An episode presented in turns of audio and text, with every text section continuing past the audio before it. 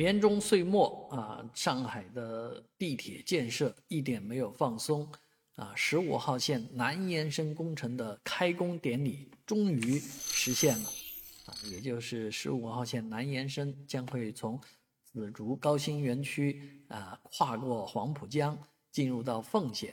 啊，这对于奉贤的发展来讲是有相当大的帮助和支持的，这个力度很大啊，也是奉贤人民。呼吁呼唤了很久的一条啊主要的地铁线路的开工，十五号线其实是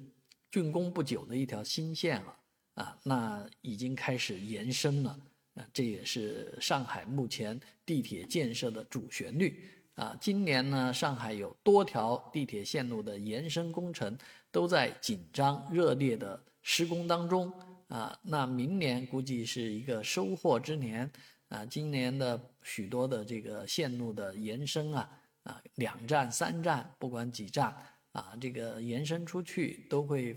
使这个路网实现一些更好、高效的连接，也会方便一些呃区域的发展啊。那不论是十七号线的呃西延伸，二号线的西延伸啊，二十三号线的啊，十三号线的南延伸。啊，十七号线的东延伸，十三号线的东延伸等等的这些线路，都在啊让上海的路网啊成成为高效的一个地铁路网啊。但是呢，我们也期待着有更多啊新线路能够开通，尤其是一些像市域铁路啊、快线啊这样的线路，这样加大。啊，投入啊，能让上海在短期内啊把这个交通拥堵的问题解决掉，让人民的出行呢更加的方便快捷。